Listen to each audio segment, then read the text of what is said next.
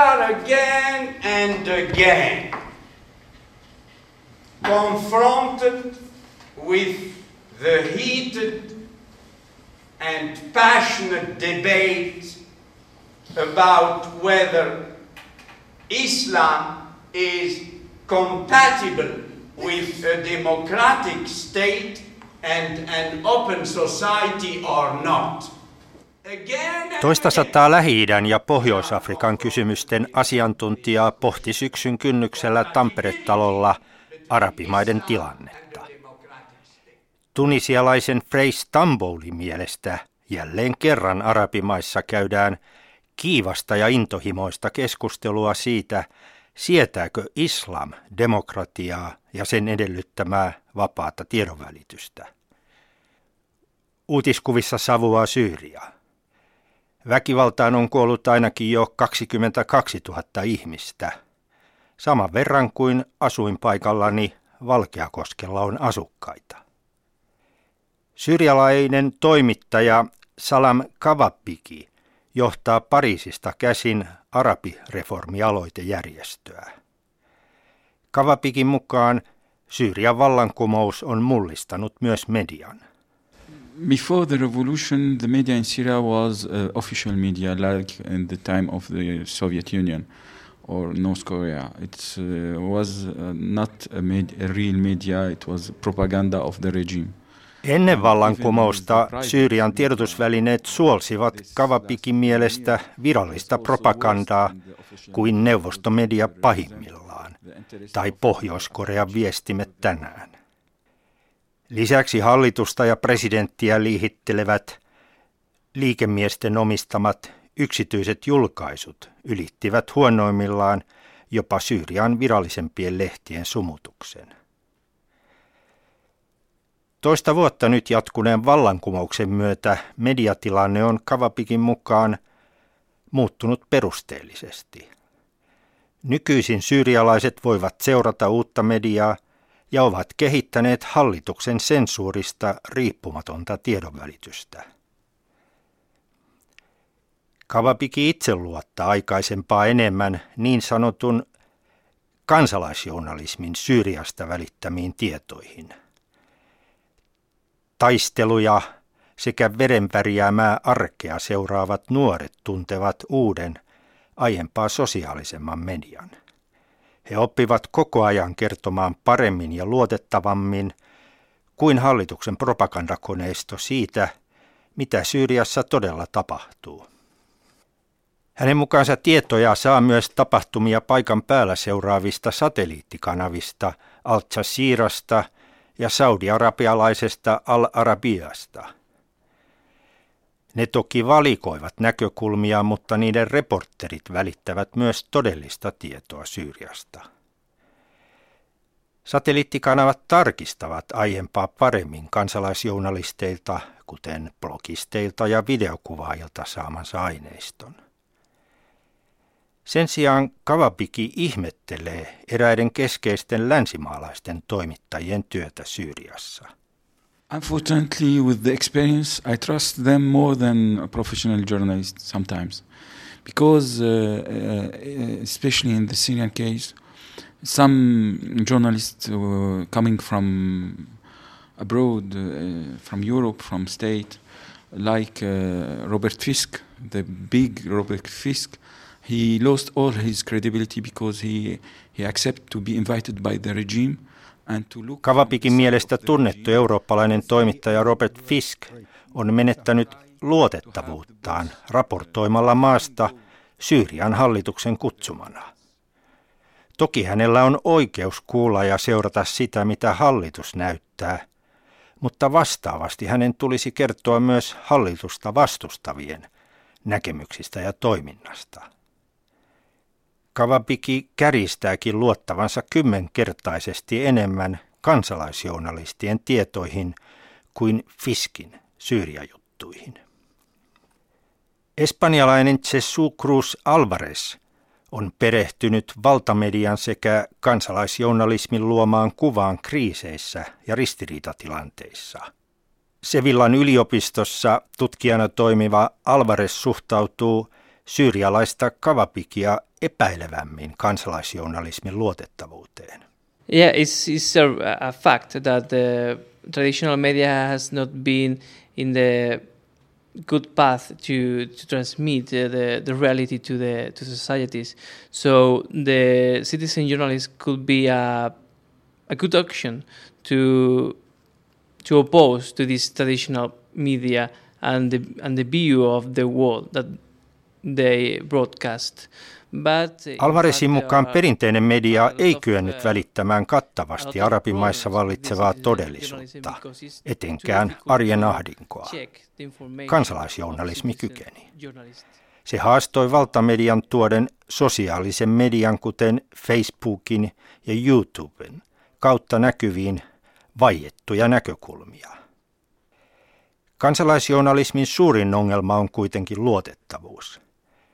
Sen sosiaalisessa mediassa levittämien sekä valtamedioille tarjoamien tietojen todenperäisyyttä on yrityksistä huolimatta usein vaikea tarkistaa. Tiedot saattavatkin pysähtyä epäluotettavuuteen. Syyrian kriisin kaltaisissa oloissa monet tahot yrittävät saada oman, usein propagandistisen viestinsä läpi niin sosiaalisessa kuin valtamediassa totuuden kustannuksella. Arabimaiden asukkaista enemmistö ei omista vapainta mediaa eli internetiä. Alvaresin mukaan internet on televisiota harvinaisempi kodinkone. Irakissa netti on kolmella prosentilla talouksista, Jemenissä yhdellä kymmenestä ja Syyriassa yhdellä viidestä. Sen sijaan Egyptissä joka neljännessä kodissa, mutta Israelissa jo joka toisella kotitaloudella. Alvarez on myös Kavapikia enemmän huolissaan sensuurin mahdollisesta paluusta arabimaiden tiedotusvälineisiin. Uh, world is a censorship trend into the governments uh, through through to the um, social media and internet. Eräissä maissa, kuten Egyptissä tai Tunisiassa, uudet valtaan nousseet poliitikot tietävät kokemuksestaan, kuinka vaikuttavia välineitä sosiaalinen media ja internet olivat heidän pyrkiessä vallanvaihtoon. Jos kansan tyytymättömyys jostain syystä kasvaa, he voivat esimerkiksi rajoittaa kansalaisten pääsyä internetiin tai sensuroida verkkoa käyttävien kansalaisryhmien sivustoja ja viestejä. Näinhän toimii parhaillaan Syyrian hallitus, kun se vaikeuttaa kansalaistensa pääsyä vapaille verkkosivuille. Alvarez katsoo. Egyptistä viime keväänä palannut Outi Korhonen toimi kolme vuotta Kairon amerikkalaisessa yliopistossa kansainvälisen oikeuden ja ihmisoikeuksien professorina. Tätä nykyään Turun yliopiston kansainvälisen oikeuden professori Korhonen seurasi Egyptin vallankumousta ja median murrosta pääkallopaikalta. No kyllähän tietenkin tämä, tämä vallankumous tai, tai tämä suuri murros näkyi ihan valtavasti siinä mediassa. Et mediahan oli hyvin kontrolloitu ja kaikki kansalaisyhteiskunnan äänet niin pääsivät hyvin huonosti mediaan ennen tätä murrosta. Mutta sitten tapahtui sellainen vapautuminen, siinä nämä rajoitukset ja lait, jotka todellakin kuristivat tätä ilmaisuvapautta hyvinkin hyvinkin tuota, tiukasti, niin nehän, ne, niiden toimeenpano sitten loppui. Niitä ei varsinaisesti tietenkään kumottu, mutta se mahdollisti sen, että, että kenellä sitten oli rahaa tai, tai jotakin tukijoukkoja, niin pystyivät sitten luomaan näitä omia kanavia. Ja sitten sit tietenkin kävi niin, että mitkään köyhät kansalais aktivistit eivät niitä pystyneet luomaan, vaan sitten tuli näitä, että, jotka saivat sitten joko Persian lahdelta tai kauempaakin sitä rahoitusta tai sitten vastaavasti amerikkalaista tai sitten, sitten vanhan vallan edustajien mediakanavia, että se oli räjähdysmäinen muutos.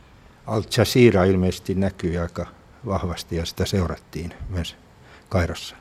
Joo, kyllä sitä seurattiin aika paljon, että ennen, ennen tätä murrosvaihetta tietenkin niin Al Jazeeraa kauheasti tuota, kritisoitiin siis virallisessa mediassa, joka oli tietenkin Mubarakin hallinnon käsissä, ja jopa heidän tämmöisiä freelance-toimittajia niin jossain määrin vainottiin, että, että jos he tekivät juttuja siellä, niin näitä tapauksia, että vietiin vankilaan tai poliisiasemalle vaikka 30 päiväksi ihan jututettavaksi. Näitä kyllä kuuli jatkuvasti siis meidän jopa siellä amerikkalaisen yliopiston piireissä.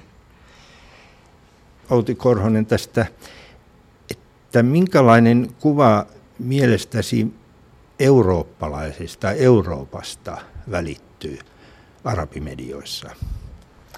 No tuota, se, on, se on todella sääli ja siitä puhuttiin paljon eurooppalaisten, muiden eurooppalaisten kanssa siellä, että Euroopan rahoitus, tai siis apuunsa, kehitysapuunsa ja kaikkeen muuhun rahoituksensa nähden, niin hyvin, hyvin sellaisessa matalassa profiilissa kaikessa mediassa ja muualla. Että amerikkalaisuus, sitten toisaalta nämä islamilaisten maiden vaikutteet ja nämä näkyvät paljon enemmän, että Eurooppa on jollakin tavalla niin kuin jäänyt sellaiseksi niin kuin vanhanaikaiseksi, jota ehkä tämmöiset vähän varttuneimmat sukupolvet oikeastaan vaan seuraavat, siis nämä, jotka puhuvat todellakin ranskaa ja ovat käyneet brittiyliopistoissa ja niin edelleen, että Euroopan yleinen kulttuurinen vaikutus on jollakin tavalla sellaisessa paitsiossa tällä hetkellä, että toivoisi, että Eurooppa ulkopoliittisten ideaaliensa merkityksessä olisi siellä vähän enemmän äänessä ja toisi esille näitä eurooppalaisille tärkeitä arvoja ja sitä, että, että me ollaan kuitenkin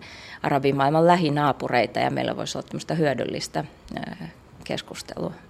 Mutta suoranaista eurofobiaa siinä kuin ehkä on nähtävissä islamofobiaa eurooppalaisen lehdistönkin ja median kirjoittelussa, niin ilmeneekö vai ilmenikö sitä?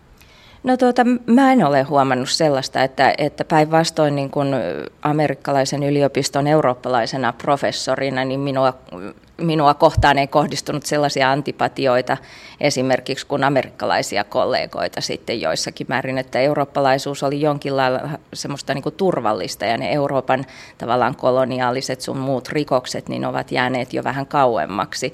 Et toki tietysti sitten Britannia, Ranskaa, mutta eurooppalaisuus arabimaissa sitä ei nähdä niin kuin sellaisena yhtenäisenä asiana, että he, he niin kuin puhuvat Ranskasta, heillä on he, näitä mielipiteitä Ranskaa kohtaan, heillä on mielipiteitä Britanniaa kohtaan, tietysti nämä Suetsin kriisin historiat sun muut. Mut niin ovatko jos... britit perinteisiä orientalisteja sitten? No juu, varmasti. Ja, ja tietysti tämä brittien osallisuus tässä nyt Israelin valtion synnyssä ja muussa, niin sehän on tietysti anteeksi antamaton noin, noin perusarabin näkökulmasta. Mutta tuota, sitten jos sanoo olevansa Suomesta, niin sitä ei niin kuin yhdistetä ollenkaan saman jonkun eurooppalaisuuden alle kuin esimerkiksi tosiaan niin kuin brittejä, ranskalaisia tai saksalaisia. Ja sitten pohjoismaalaisilla ylipäänsä niin kun on paljon siellä ollut avustustyötä ja bilateraalisia suhteita, kahdenvälisiä suhteita, jotka on edesauttaneet sitä, että, että meidän eurooppalaisuutemme on jota, joku aivan eri asia kuin tämä näiden isojen Euroopan suurvaltojen politiikka ja, ja näkemykset siitä. Syyrialainen Mania Al-Khatib työskentelee maanmittausinsinöörinä Espoossa. Al-Khatib kuuluu myös Syyrian kansalliseen neuvostoon. Tätä kansannousun ryhmistä ja henkilöistä koostuvaa neuvostoa yhdistää tahto kumolta presidentti Bashar al-Assadin hirmuhallinto. Suomeen Al-Khatib tuli kymmenkunta vuotta sitten eteläisestä Syyriasta. Mistä päin Syyria olet? Äh, Suvaidasta. Se on Etelä-Syyria äh, Damaskuksesta äh, noin 100 kilometriä eteläänpäin. Minkälainen tilanne siellä on juuri nyt, tiedätkö? Tällä hetkellä meillä on totta kai kabinaaliset, mutta ei tällä hetkellä näitä armia tehnyt mitään toimenpiteitä ollenkaan, koska tämä verellinen regiimi yrittää sytyttää muita paikkoja ja nyt meidän kaupungissa ei, ei ole niin kuin, regiimi ei ole alkanut suoranaisesti tappaa ihmisiä, vaan vie vankilaan ja muita tiukkaa. Kun olet ollut täällä Suomessa kymmenkunta vuotta, niin nyt viime aikoina, minkälainen kuva sinulla on syntynyt siitä, ovatko suomalaiset kiinnostuneita Syyriasta? Riippuu. Riippuu äh, näitä äh, asioista, jos äh, työn takia tai opiskelun takia tai perheen syyn takia, mutta muuten suomalaisessa keskuudessa tämä asia ei ole hyvin esillä. Sen takia me yritetään herättää kiinnostus alueen kohtaan. Minkä takia ei ole? Miksi? Hyvin eri, erilaisista syistä. Ehkä mä ajattelen, että yksi syy koska suomalaiset on tehneet tosi, tosi paljon työtä saada, saada rauhaa ja hyvä systeemi ja äh, tavallinen elämä. Sen takia ne äh, osoittaa solidaarisuutta, totta kai, äh, jos asia on esillä, mutta ei äh, suomalaiset tykkää kovasti äh, niin kuin lähteä äh, vauhdikkaasti siihen vaikeisiin asioihin, koska elämä täällä on hyvin ja ähm, rauhallinen ja, ja on tapahtunut tosi paljon työtä, että suomalaiset on tehnyt tosi paljon työtä saada tämä rauhallinen ja kiva elämä. Sen takia ei halua helposti lähteä ikäviin asioihin. Entä lehdissä, radiossa, televisiossa, minkälainen kuva sinusta. Syyriasta annetaan? Minä vaan kritisoin, jos ne nimittää kansannousu esimerkiksi sisällissota tai kritisoin, jos nimittää se konflikti, koska se on kansannousu vapauden takia ja kunnian takia. Tämä on kunnia, kunnioitettava kansannousu. Sen takia tämä on niin kuin musta maalata sen maini, jos vaan tuli se sana esille. Sen takia tämä on, mitä on, ei ole yhtään hyväksytty, koska se antaa niin kuin harhaan johtava kuva. Suomen lähi instituutin toiminta Syyriassa kävi turvattomaksi. Viime syksynä instituutti muutti Damaskoksen talostaan väliaikaistiloihin naapurimaan Jordanian pääkaupunkiin Ammaniin. Instituutin johtaja Ari Kerkkänen totesi Tampereella, että heti kun tilanne sallii, niin evakosta palataan. lähi kansannousut ja Syyrian tapahtumat ovat tehneet instituuttia tunnetuksi Suomessa. Entä koskeeko sama myös koko lähi ja arabimaailmaa? Instituutin johtaja Ari Kerkkänen. Kyllä mielestäni arabimaailma ja Lähi-Itä ja Pohjois-Afrikka näkyy tällä hetkellä suomalaisessa mediassa erityisesti viime vuoden tapahtumien johdosta moninaisempana mitä aikaisemmin. Ja oma ymmärrykseni mukaan suomalainen media on pystynyt välittämään sitä kuvaa lähi että se ei ole vain yksi kokonaisuus, vaan lähi on paljon lähi ja Pohjois-Afrikan sisäistä eroavaisuutta. lähi valtiot eivät ole samanlaisia toistensa kanssa, eikä lähi oleva arabimaailma ole todellakaan vain yksi arabimaailma, vaan siihen sisältyy paljon, paljon, paljon erilaisuutta. Ja, ja tuota, kyllä viime vuoden tapahtumat Tunisiasta lähtien ja, ja erityisesti Egyptissä. Ainakin siinä vaiheessa mediassa ne toi paremmin esille arabimaailman kansalaiset ihmisinä ja yksilöinä. Ehkä tässä vaiheessa jo tämä ensihuuma näistä kansannousuista ja muutoksista on myös median näkökulmasta hävinnyt, eikä ne enää ole sillä tavalla päivän polttavia aiheita joka päivä, että ehkä, ehkä uutisointi on jälleen muuttumassa hieman pintapuolisemmaksi. Onko tämä vanha kuva rättipäisestä arabista, joka ehkä on rikas öljyseikki, niin murtunut mielestäsi tämän arabikevään tapahtumien myötä suomalaisessa mediassa, tämä hyvin stereotyyppinen kuva? Kyllä minä uskon, että tämä stereotypia on ainakin jossakin määrin murtunut kyllähän näiden kansannousien myötä hyvin on median kautta tullut esille ne perussyyt, mitkä ovat johtaneet näihin muutoksiin ja muutosprosesseihin lähi joihin läheisesti liittyy köyhyys, korruptio, nuorisotyöttömyys. Ja se on varsin erilainen kuva kuin tämä vanha stereotyyppinen kuva tuota, Lähi-idästä tai näistä öljyrikkaista pohatoista. Mitä täytyisi selvittää enemmän mediassa? Jos yksinkertaisesti sanoisi sen niin, että pitäisi päästä pintaa syvemmälle. Kyllähän edelleen tämä median yleiskuva mu- muun muassa lähi uutisoitaessa perustuu pitkälti kansainvälisten uutistoimistojen uutisointiin ja siinä mielessä se on tavallaan sen toistamista ja asioiden yksinkertaistamista, jolloin tavallaan niiden syiden etsiminen, mitkä ovat johtaneet johonkin tilanteeseen lähi ajatellaanpa vaikka tällä hetkellä tätä Syyrian tilannetta, niin se analyysi jää pitkälti e, kuitenkin edelleen tekemättä. Mutta, mutta tässä viittaan siihen, mistä juuri äsken mainitsin, että Suomessa on tietysti hyvin rajalliset mahdollisuudet mediassa tähän, mutta, mutta tätä vielä nykyistä enemmän toivoisin. Joitakin yrityksiä tähän suuntaan olemassa, että tilanne ei, ei täysin huono ole, mutta tällainen päivittäinen uutisointi on vielä, vielä varsin tällaista pintapuolesta. Tulisiko Arabia osata enemmän?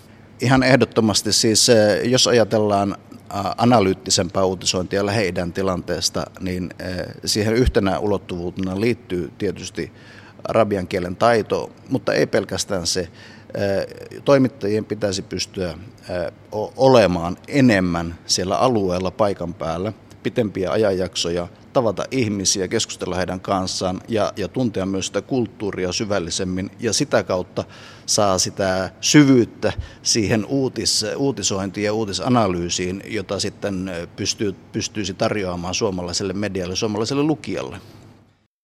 Näin siis arabikevät myllersi myös arabimaailman median ja erityisesti Syyrian. Toimittajana edellisessä oli Esa Aallas – nyt tässä julkisessa sanassa siirrytään Pohjois-Koreaan, joka elää täydellisessä uutispimennossa. Siellä kansalaiset eivät todellakaan pysty seuraamaan, mitä maailmassa tapahtuu. Ja sieltä pakeneminenkin on aina hiuskarvan varassa. Martti Puukko jatkaa. Pari päivää sitten suomeksi julkaistiin poikkeuksellisen pysäyttävä Pohjois-Korean liittyvä kirja. Kirja on nimeltään Leiri 14 ja se kertoo pohjoiskorealaiselta vankileiriltä paineen 30-vuotiaan Shingdong Hyukin järkyttävän elämäntarinan. Shingdong Hyuk syntyi ja eli 23 ensimmäistä ikävuottaan paikassa, jota voidaan hyvällä syyllä kutsua maanpäälliseksi helvetiksi. Pakkotyö, nälkä, kuolema, niin henkinen kuin fyysinenkin kiduttaminen ja ilmiannot olivat keskeinen osa leirin arkielämää. Shingdong Hyukin tarina on niin karmea, että toivoisi, ettei se olisi totta. Etelä-Korean, Venäjän ja Kiinan naapurimaan Pohjois-Korean, eli Korean demokraattisen kansantasavallan poliittisten vankien ihmisoikeustilanne, on niin hirvittävä, että jopa Amnesty Internationalin kaikkeen tottuneet tutkijat pitävät Pohjois-Korean leirien tilannetta poikkeuksellisen järkyttävänä, sanoo Amnestyn Suomen osaston toiminnanjohtajan sijainen Päivi Mattila, jonka haastattelun kuulemme lopuksi. Ensin puheenvuoron saa Shin Dong-hyuk. 뭐 아마 다섯 살 땐가 여섯 살 땐가 이제 엄마랑 같이 이제 공기청정장에 가서 공기청정하는 장면을 보면서 이제 총소리 들었을 때 이제 좀 깜짝 놀랐던 그런 게 가장 처음에 아마 떠오르는 것 같아요. Tulkin avustuksella tehdyn haastattelun aluksi hän kertoo, että hänen ensimmäinen lapsuusmuistonsa on ajalta, jolloin hän oli viiden tai kuuden vuoden ikäinen ja hänet vietiin yhdessä äitinsä kanssa katsomaan julkista teloitusta. Shin kertoo, että hän pelkäsi aseesta lähtenyttä ääntä. Shin kertoo aloittaneensa koulunkäynnin vankileirissä kuuden vuoden ikäisenä. Koulussa hänelle opetettiin perusasiat lukemisesta, kirjoittamisesta ja laskemisesta. Suuri osa kouluajasta käytettiin leirin julmien sääntöjen opettamiseen. Shin joutui koulussa todistamaan myös tilannetta, jossa hänen opettajansa hakkasi luokan edessä hänen luokkatoverinsa kuoliaksi puisella karttakepillä. Shin sanoi, että elämän keskeisenä päämääränä vankileirillä oli vain hengissä pysyminen. Kaikilta se ei kuitenkaan onnistunut. Shin sanoi, ettei hän tiennyt mitään sellaisista asioista, kuten inhimillisyys ja ystävyys. Shin ilmiantoi äitinsä ja veljensä pakoyrityksen suunnittelemisesta ollessaan 13-vuotias. Hän sanoi, että hän tunsi silloin suoranaista vihaa heitä kohtaan, koska pakoyrityksellä äiti ja veli olisivat vaarantaneet hänenkin olemassaolonsa. Leinin sääntöjen mukaan hän, joka tiesi pakosuunnitelmista ja jätti sen kertomatta, teloitettiin. Myöhemmin Shin joutui omin silmin näkemään, miten hänen äitinsä ja veljensä teloitettiin. Shin onnistui monien vaiheiden jälkeen pakenemaan leiriltä Kiinan kautta Etelä-Koreaan, Souliin, jossa hän tapasi nyt suomeksi julkaistun kirjan Leiri 14 kirjoittajan Blaine Hardenin, jonka haastattelun kuulemme seuraavaksi. Blaine Harden, voisitko kertoa miten ja millaisessa yhteydessä tapasit Shin Dong-hyukin? I was working for the Washington Post in, in Northeast Asia, and my assignment was to try to find a human way to explain what's going on inside North Korea. Työskentelin silloin Washington Postin kaakkois-Aasian kirjeenvaihtajana. Minun tehtäväni oli löytää joku inhimillinen tapa kertoa siitä, mitä Pohjois-Koreassa tapahtuu. Kuulin, että Shin asui Soulissa ja että hän oli ollut siellä jo pari vuotta ja että hän oli kirjoittanut kirjasen, josta kukaan ei ollut kiinnostunut. Kuulin myös, ettei hänellä mennyt hyvin. Matkustin siis Souliin vuoden 2008 joulukuussa. Söimme yhdessä lounaan. Se oli elämäni kaikkein erikoisin lounas. Shin kertoi minulle lounaan aikana, että hän oli nähnyt, kuinka hänen äitinsä hirtettiin ja ettei se tuntunut hänestä yhtään miltään. Hän sanoi katselleensa äidin kuolemaa vailla mitään tunteita. Lounastapaamisemme jälkeen kirjoitin artikkelin Washington Postiin. Juttu, joka päättyi lehden etusivulle, synnytti valtavan palauteryöpyn. Ihmiset halusivat tietää lisää tuosta nuoresta miehestä ja hänen elämästään vankileirillä.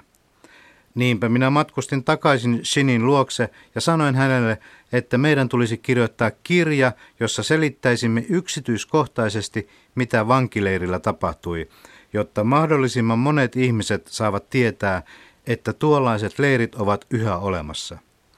Shin sanoi, ei, en halua tehdä sitä. En luota sinuun enkä pidä sinusta. Tein sen jälkeen saman, mitä journalistit yleensäkin tekevät, eli taivuttelin häntä ja pyysin joitakin muitakin henkilöitä vakuuttelemaan hänelle, että kirjan tekeminen on myös hänen etujensa mukaista. Yhdeksän kuukauden ponnistelujen jälkeen Shin antoi periksi ja ryhdyin haastattelemaan häntä kirjaa varten. Kahden ja puolen vuoden työn tuloksena syntyi kirja Leiri 14. Se, ettei Shin luottanut minuun, oli hyvin ymmärrettävää.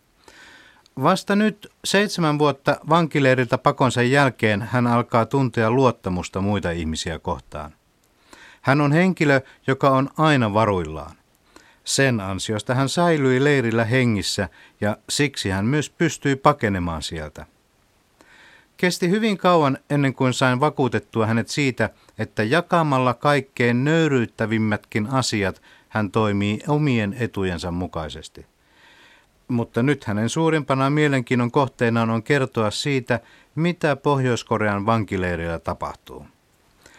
Leiri 14kin on yhä toiminnassa ja siellä on yhä 15 000 ihmistä, jotka työskentelevät ja kuolevat orjina. Shin haluaa nyt kertoa oman tarinansa kautta ihmisille, mitä Pohjois-Koreassa tapahtuu, jotta maailmalla syntyisi painetta Pohjois-Koreaa ja sen suojelijaa Kiinaa kohtaan leirien sulkemiseksi. Blaine Harden, kirjoitit kirjassa, että Shin ei kertonut sinulle aluksi sitä, että hän ilmiantoi äitinsä ja veljensä. Yes, he did not tell me, and I did not ask. I did not think to ask that he had done that. It was only after about a year and a half of interviews. We were sitting in a hotel room. Niin, hän ei kertonut minulle siitä, enkä minä sitä kysynyt, en edes ajatellut kysyä. Hän kertoi siitä vasta sen jälkeen, kun olin haastatellut häntä noin puolentoista vuoden ajan. Istumme silloin pienessä ja nukkavierussa hotellihuoneessani Etelä-Kaliforniassa. Olimme tehneet neljän viiden tunnin mittaisia päivittäisiä haastatteluja yhteen meneon noin kolmen viikon ajan. Yhtäkkiä Shin sanoi minulle, että hänen on kerrottava jotakin. Hän sanoi, minä olen yksi noista leirin pahoista ihmisistä – Valehtelin sinulle äidistäni ja veljestäni.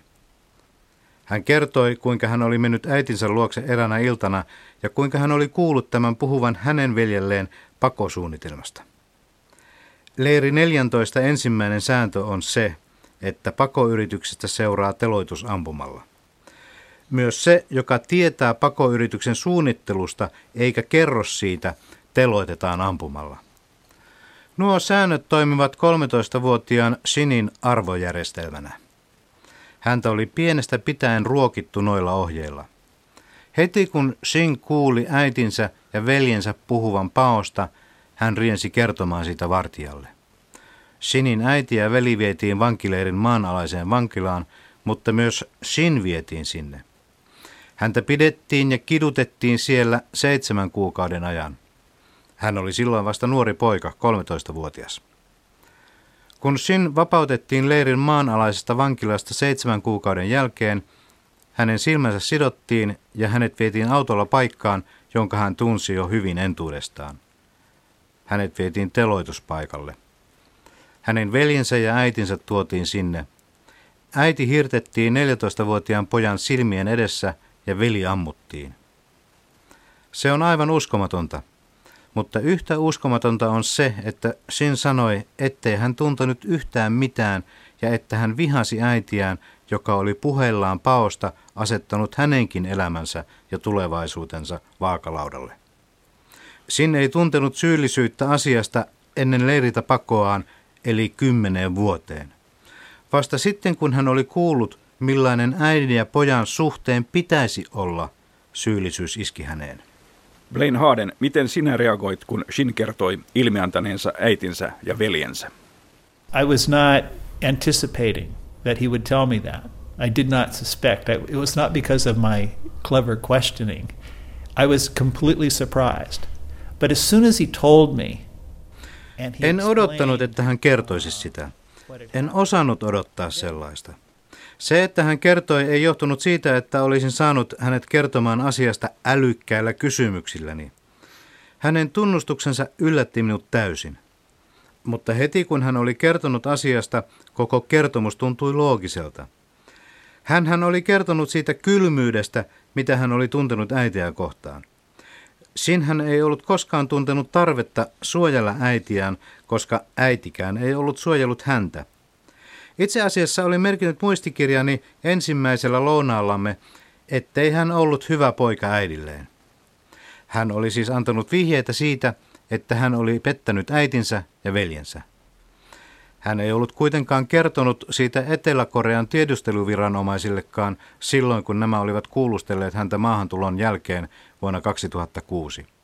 Hän oli ajatellut, että mikäli hän olisi kertonut asiasta – Etelä-Korean viranomaiset olisivat saattaneet vangita hänet äidin ja veljen kuoleman aiheuttajana ja että häntä olisi varmuudella pidetty täysin epäinhimillisenä henkilönä. Puhukaamme hieman Pohjois-Koreasta. Olet itse vierailut siellä kerran. Millaiset olivat vaikutelmasi? Matkustin sinne yhdessä New Yorkin filharmonisen orkesterin kanssa. Mukana oli satoja journalisteja – en oppinut mitään sillä matkallani. Minä olen oppinut Pohjois-Koreasta kuuntelemalla loikkareiden kertomuksia. Nyt Soulin ympäristössä Etelä-Koreassa elää noin 24 000 Pohjois-Koreasta painutta ihmistä. Nuo ihmiset, joista suurin osa on saapunut muutamien viimeisten vuosien aikana, muodostavat suuren tiedonsääntilähteen. He pystyvät kertomaan, millaista elämä todellisuudessa on Pohjois-Koreassa.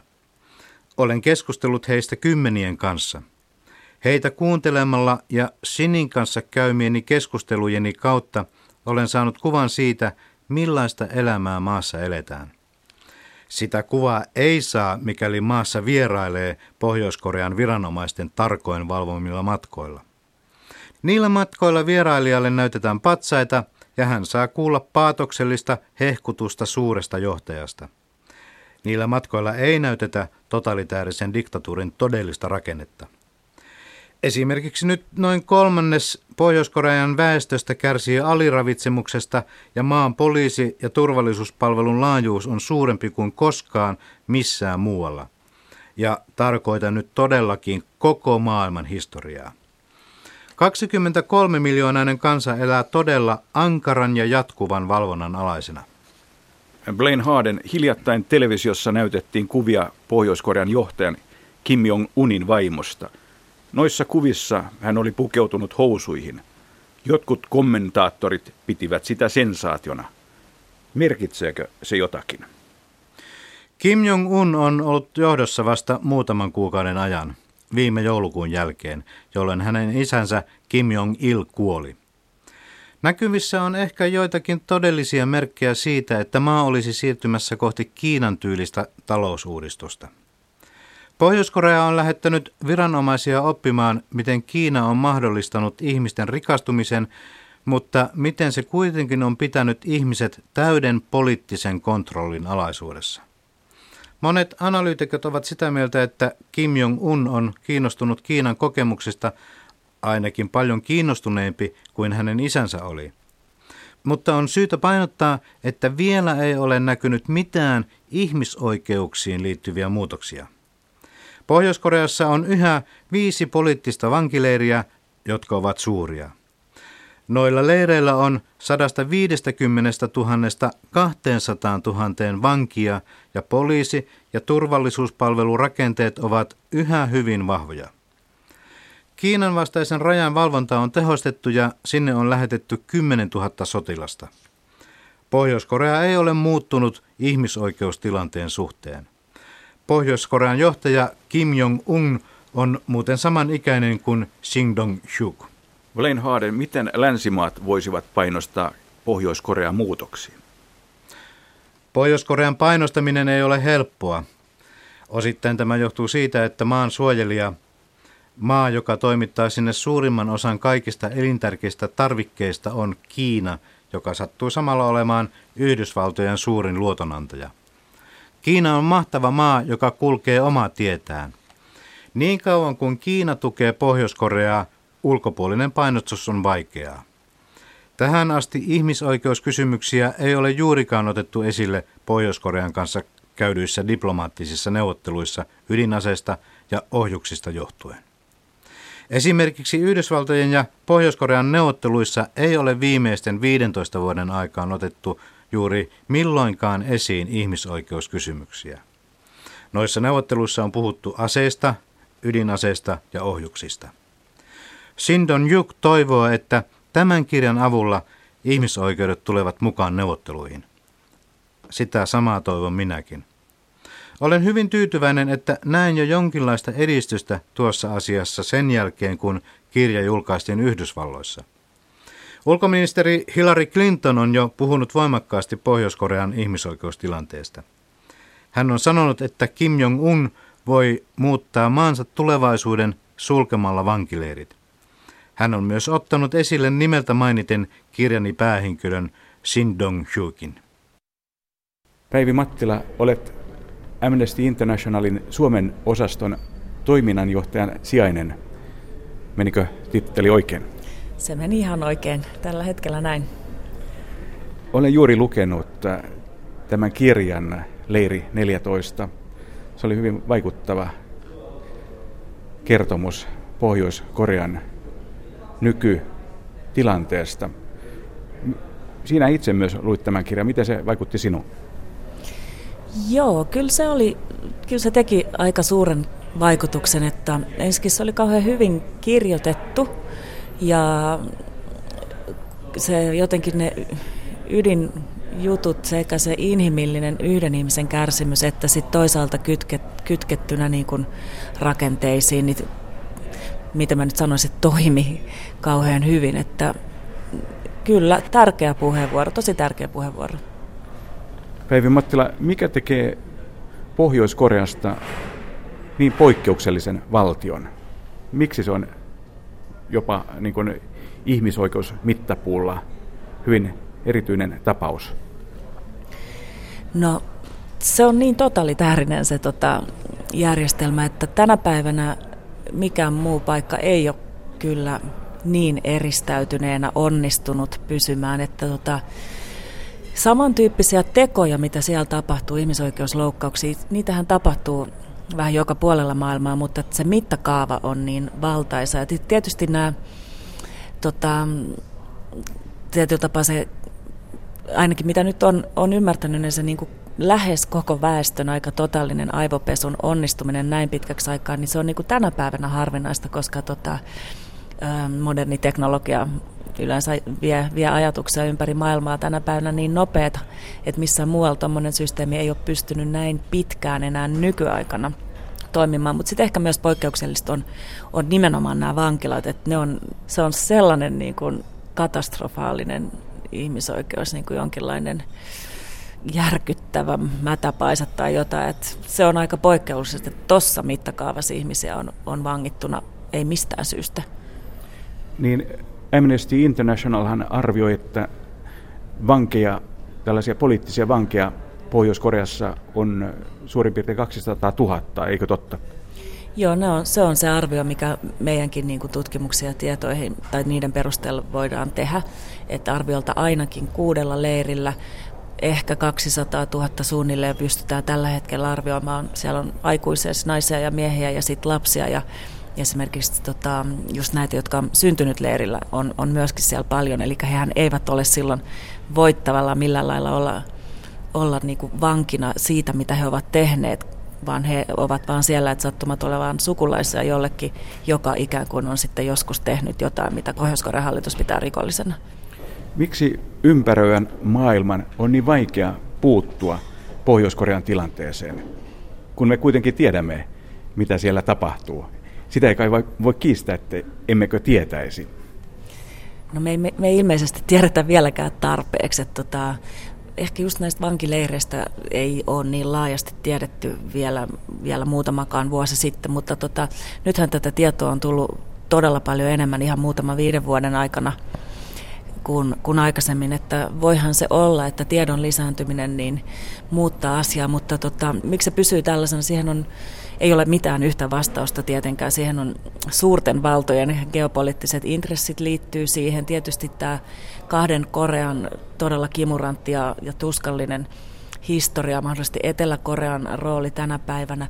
Kiinalla on mahdollisesti voisi olla enemmän vaikutusvaltaa, mutta silloin omat intressinsä tietysti, miten se toimii suhteessa Pohjois-Koreaan. Se on tietyllä tapaa myös ehkä jollain lailla turvallinen naapuri ja ja, ja niin päin pois, mutta tietysti sotilaallinen kysymys, että Pohjois-Korea on ydinasevaltio ja sitten siellä on se hirvittävä humanitaarinen katastrofi, joka myöskin tietyllä tapaa tekee tätä mahdollista puuttumista monimutkaisemmaksi, mutta tota,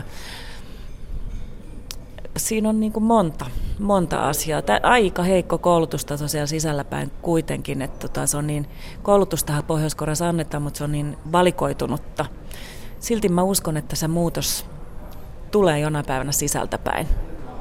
Päivi Mattila, mistä Amnesty International saa tietoja ihmisoikeusrikoksista ja loukkauksista Pohjois-Koreasta? Mitä kautta ne tiedot tulevat? Tulevatko ne Kiinan kautta pakolaisten mukana vai mikä on se väylä, mitä kautta näitä tietoja tihkuu tai tulee sieltä? No me, meidän, meidän tiedot tällä hetkellä perustuu ää, nimenomaan näiden pakolaisten maasta paineiden haastatteluihin ja tämmöiseen todistuksiin, että tota, jotka on, on tehty lähinnä Etelä-Koreassa. Ja heidän joukossa on sekä entisiä vankeja että sitten entisiä tällaisia vanginvartioita. Eli pitkiä haastatteluja heidän kanssaan. Ja sitten lisäksi sitten Amnesty perustaa tota, tiedon noista leireistä nimenomaan niin satelliittikuviin. Ja tämän päivän teknologia mahdollistaa varsin hyvät ja yllättävän tarkat kuvat niistä leireistä, josta esimerkiksi nyt me viime vuonna julkaistiin uusia kuvia, niin niistä näki, että ne leirit on selkeästi kasvanut